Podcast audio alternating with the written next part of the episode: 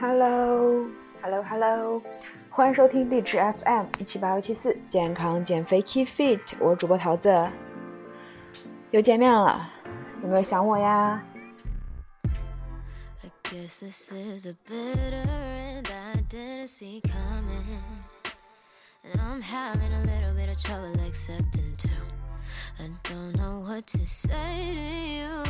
大家最近过得好吗？这一天过得好吗？有没有在好好减肥呀？或许你不需要减肥，你需要增肌啊。但是我们都要对身材有所管理，毕竟你身材好，或者更更简单来说，你的身体健康，这是你革命的本钱嘛，对不对？所以呢，我们一定要做好健康管理。我觉得这是一个非常非常重要的事情了。如果你现在胖，那你需要变瘦才能让你更健康的话，那你就去做一下身材管理，然后让自己到达一个健康的水平。那如果说你对自己的身材有一些要求的话，那你也可以通过呃健康饮食或者是结合锻炼的式形式来让自己变得更加健康、更加 fit 一点。OK，那我们就进入现在的正题吧。讲一讲水果的钙含量啊，有些水果的钙含量非常高，就等于吃那种水果的话，跟喝牛奶差不多。但是呢，嗯，这样的水果可能能让大家又并不是很熟知，所以先给大家安利一下啊。前段时间呢，上海白领体检异常率百分之九十九的话题冲上了热搜，以为骨质疏松是老年病，但是呢，年轻女性却成了重灾区。想要在下半辈子蹦蹦跳跳无压力，补钙可是要趁早呢。很多水果的钙含量非常可观，常见水果中表现最抢眼的就是柑橘类水果。你们敢相信吗？柠檬的钙含量竟然和牛奶不相上下。对，是柠檬，它竟然跟牛奶的钙含量是不相上下的，并且呢，在水果维生素排行榜中大放异彩的沙棘。在本次水果矿物质排行榜中再次上榜了。很多人知道啊，说补钙是喝牛奶，但是很少有人知道补钙可以吃柠檬。呃，有一个小的原因啊，就是说是因为吸收率的话，牛奶会更高，但是吃点柠檬也 OK。好，到铁，很多人知道啊，补铁是要吃肉，像蔬菜呀、水果啊、谷物。等植物中的铁是非血红素铁，利用率呢是不如肉类中的血红素铁，但日常膳食中呢也不然不容忽视，尤其呢对肉类吃的少或者素食的朋友来说，给大家算一算啊，膳食指南推荐每天吃肉蛋鱼一百二到两百克，两百克瘦猪肉呢大约含两毫克铁，两百克牛肉呢大概是六毫克铁，离每天需要二十毫克铁。呃，这个是女性的一个需求，每天是二十毫克铁，是有很大差距的。说到水果补铁呢，中国人会马上想到红枣、桂圆等之类的水果干，晒干之后水分减少，营养浓缩，铁含量呢确实比猪肉还高。但其实很多其他水果干，比如说葡萄干、梅干、杏干的铁含量其实比红枣更多呢。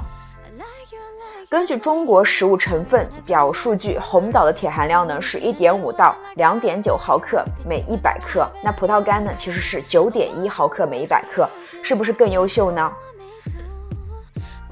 当然，有条件的同学呢，还是要建议去吃肉，偶尔吃几次猪肝、血制品什么的，保证铁摄入充足无忧。好，到锌，碰到谁家孩子不爱吃饭呢？有经验的妈妈肯定会说补补锌吧，确实。缺锌呢，可能会影响胃口，导致味觉障碍、偏食、厌食。锌缺乏呢，可能会造成毛发脆弱和掉发。总的来说呢，锌不是水果的强项，补锌呢还是要靠红肉和海鲜的。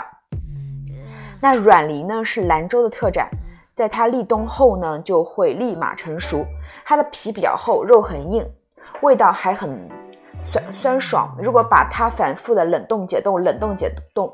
口感呢会变得香甜可口。那这个酸梨的话，它的锌是相对而言比较这个软梨啊，它的锌含量是相对而言比较高的。好，到镁，除了钙，镁也是一种对骨骼健康非常重要的矿物质，在预防高血压和一些慢性病方面也有非常重要的作用。那补镁呢，最佳的食物呢是绿叶菜，水果是获取镁的重要来源。从榜单来看啊，热带水果整体表现优秀。常见的水果中，香蕉、鳄梨、火龙果，包括榴莲，镁含量都挺丰富的。所以镁镁的话，其实我觉得多吃一些热带水果吧，香蕉、牛油果、火龙果、榴莲都可以。好，到钾，钾呢是一种希望健康人群也能多摄入的矿物质。高钾低钠碳膳食呢，有助于降低高血压的风险。其实大部分食物都含有钾呀，但是蔬菜和水果中的钾是最好的来源了。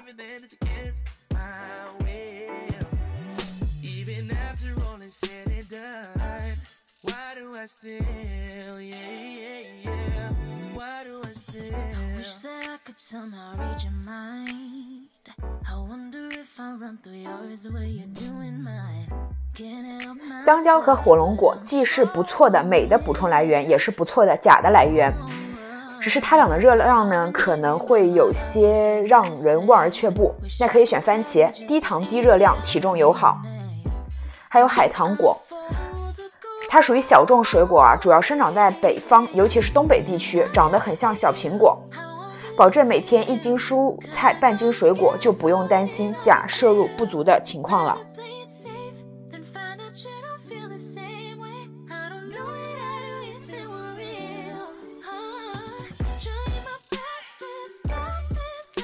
好，最后讲钠。国家呢一直在强调减盐，减的呢其实就是钠。不过呢，钠不是坏人，它是人体不可缺少的一种营养素。问题呢是现在大家钠吃的太多了，盐、酱油、咸肉、零食，钠摄入过多，不仅呢会升糖升高成高血压，还会导致钙质流失，并且呢在各种天然食物中都含有一定的钠。和你爱吃的辣条相比呢，水果中的钠简直不是事儿。而且呢，很多水果蔬菜中富含钾，能够促进体内盐分的代谢。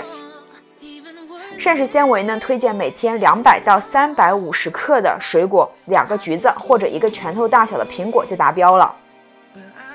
对，所以呢，其实水果的话，不仅是维生素，像它也有含有钙呀、铁呀、锌、镁、钾、钠，对。就是说，水果的话是非常好的一个来源，所以在我们减脂期或者在健康饮食中都需要去吃一些水果哦。对，然后再跟大家再强调一下，能吃水果的就不要喝果汁，因为果汁它就会把它的纤维素给变少嘛，因为你嘴上吃的你会有更有饱腹感。那如果是打成汁的话，可能就含糖量会高一些了，就不是特别好。对，所以呢，能够吃水果的话就不要喝水果。OK。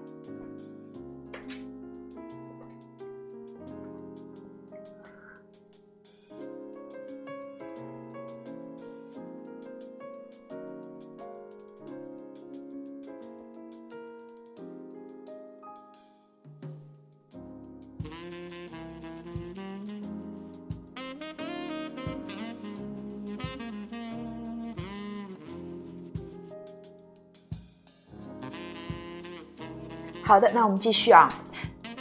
刚才讲的是水果中含有这个各种营养素，然后现在给大家讲一讲吃醋能够帮你控糖减肥吗？因为我在减脂期饮食中，我是非常常用到醋这个原料的。我总觉得醋吃起来酸酸的，再配点辣椒的话，非常爽口的感觉。我个人是喜欢醋的口感才喜欢吃的。但是呢，我之前也买过苹果醋啊，他们说是贝嫂在她的饮食中就会每天早上去加入一些醋。那醋到底对减肥有没有作用呢？我们来探讨一下。加点酸，降 GI。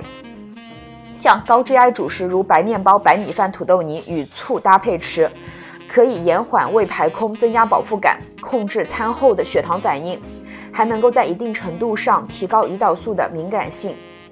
那如果你加点柠檬汁，来点泡菜也可以。那像酸面包比普通面包的 GI 低，也有酸的功劳。醋呢是可以延缓餐后的血糖反应，从而避免因餐后血糖水平过高而促成的脂肪合成。有减肥需求的小伙伴可以在做菜时多用醋代替油盐来调味。但不论是减肥还是控制血糖啊，都少不了一个大前提，就是总量。如果说你觉得酸好的话，那你也不要借机干下一盆柠檬鸡爪呀，对不对？也不要喝醋，就可以说把醋调成呃换把其他的调味料替换成醋，这样子的话会更好一些。如果你喜欢醋的口感的话。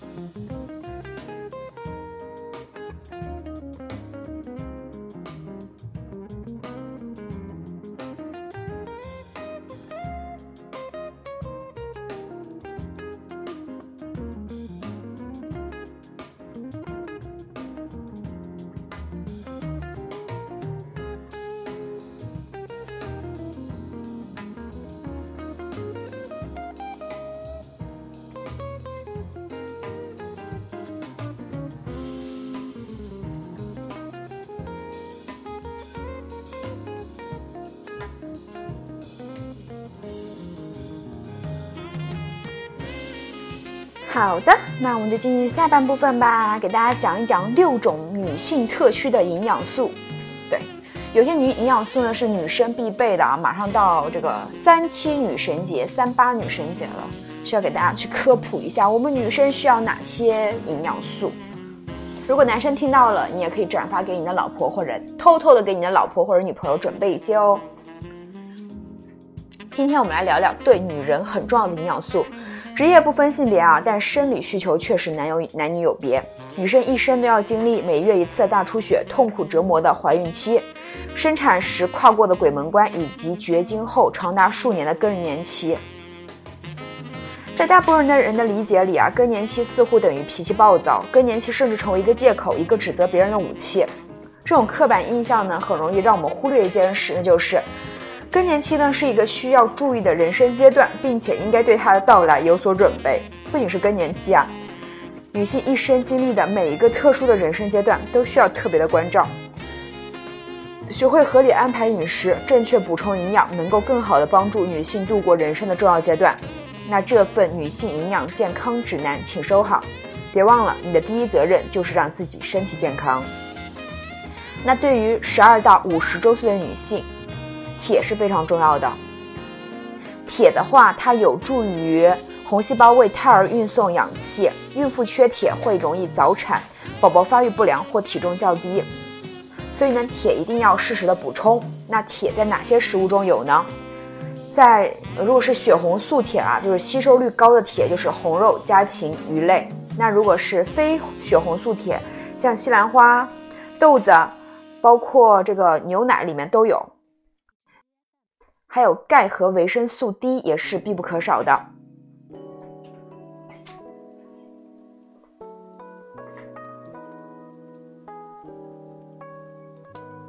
大家能相信吗？一个受精卵到六到七斤重的宝宝，他身上的所有的钙质和铁质都是妈妈身上给他的。所以呢，如果你是在怀孕，或者说你是一个宝妈的话，那你这个需要多补一些钙加维生素 D 哦。哪些食物中有呢？乳制品、深色蔬菜、豆制品中都有。叶酸，对叶酸，大家有没有听过说那个要怀孕的话先吃叶酸？充足的叶酸摄入对心血管健康、预防绝经后女性骨质疏松都非常有帮助啊。叶酸能预防宝宝神经管缺陷，建议从孕前三个月起每天补充四百 UG 的一个叶酸。那如果从食物补充的话，就是动物肝脏、深色蔬菜、豆类和全谷物。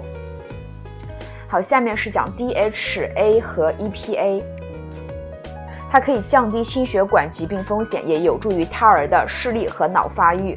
像鱼、坚果和食用油和鱼油和海藻里面都有的。下面讲蛋白质，蛋白质这个是女生你要保持健康，已经保持你的年轻必须要的东西，蛋白质。每天一到两杯的奶，或者是每顿都有豆制品、鱼虾和红肉，和每天一个鸡蛋，加运动就可以让你保存充足的蛋白质了。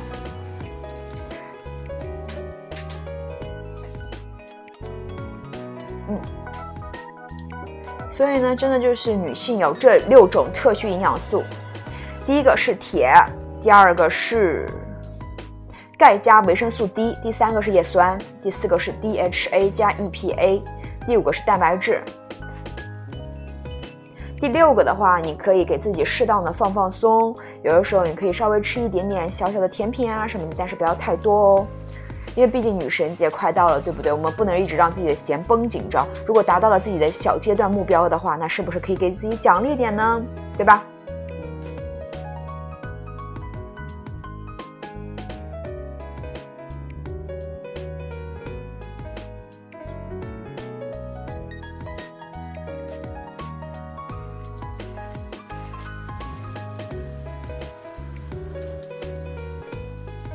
刚刚给大家讲了蛋白质啊，就如果说你是在进行高蛋白饮食的话，那我需要提醒一下你，因为有六大高蛋白饮食的误区是我们经常去犯的，所以呢，给大家提醒一下。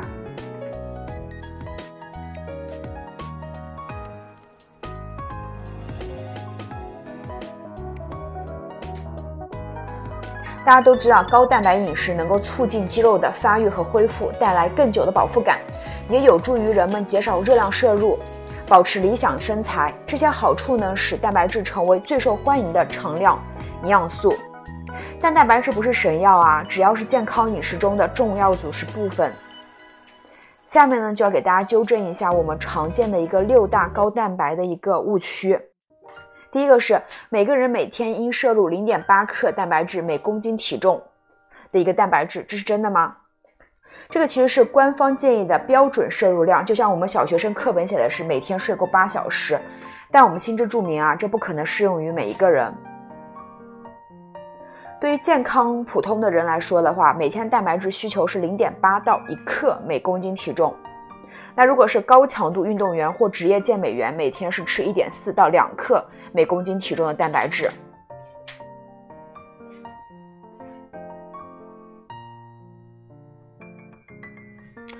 对于大部分健康个体，蛋白质的介入摄入量呢是每顿二十到三十克。研究表明呢，这是肌肉蛋白合成的最佳需求量，同时保证足够的饱腹感。再多吃只能被燃烧作为能量或者储存，所以蛋白质太高和太低都不好，你吃适量就可以了。有人说啊，第二个问题，过多的蛋白质会伤肾吗？如果你没有肾脏问题且总体健康，就算你吃的蛋白质超过零点八到一克每公斤体重，你的肾也不会出什么事。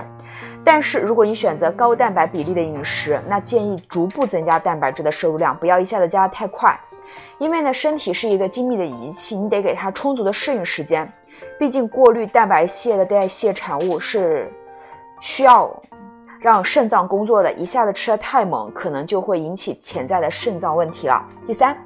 只有吃肉才能获取足够的蛋白质吗？虽然大部分植物蛋白不完整，但是，嗯，像很多也是很棒的。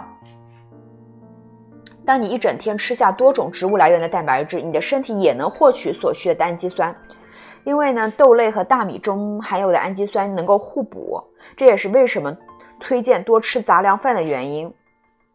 那第四个，藜麦是不是很好的蛋白质来源？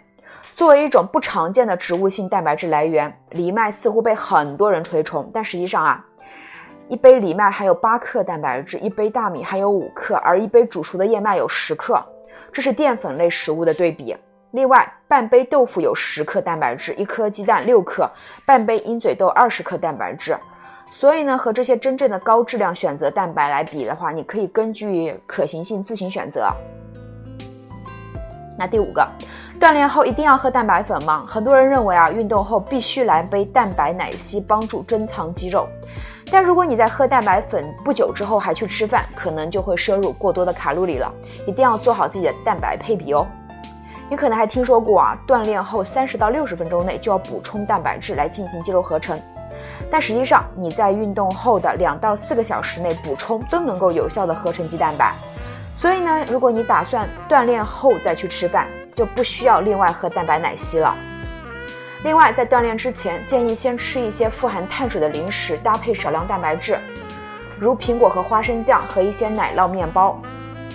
对，那第六，骨汤中的蛋白质能使头发和指甲更坚固，这个是流行了很久的概念啊。因为人体头发和指甲由天然胶原蛋白和组成，所以喝富含蛋原胶原蛋白的骨汤或者胶原蛋白补充剂就能够加强头发和指甲健康了。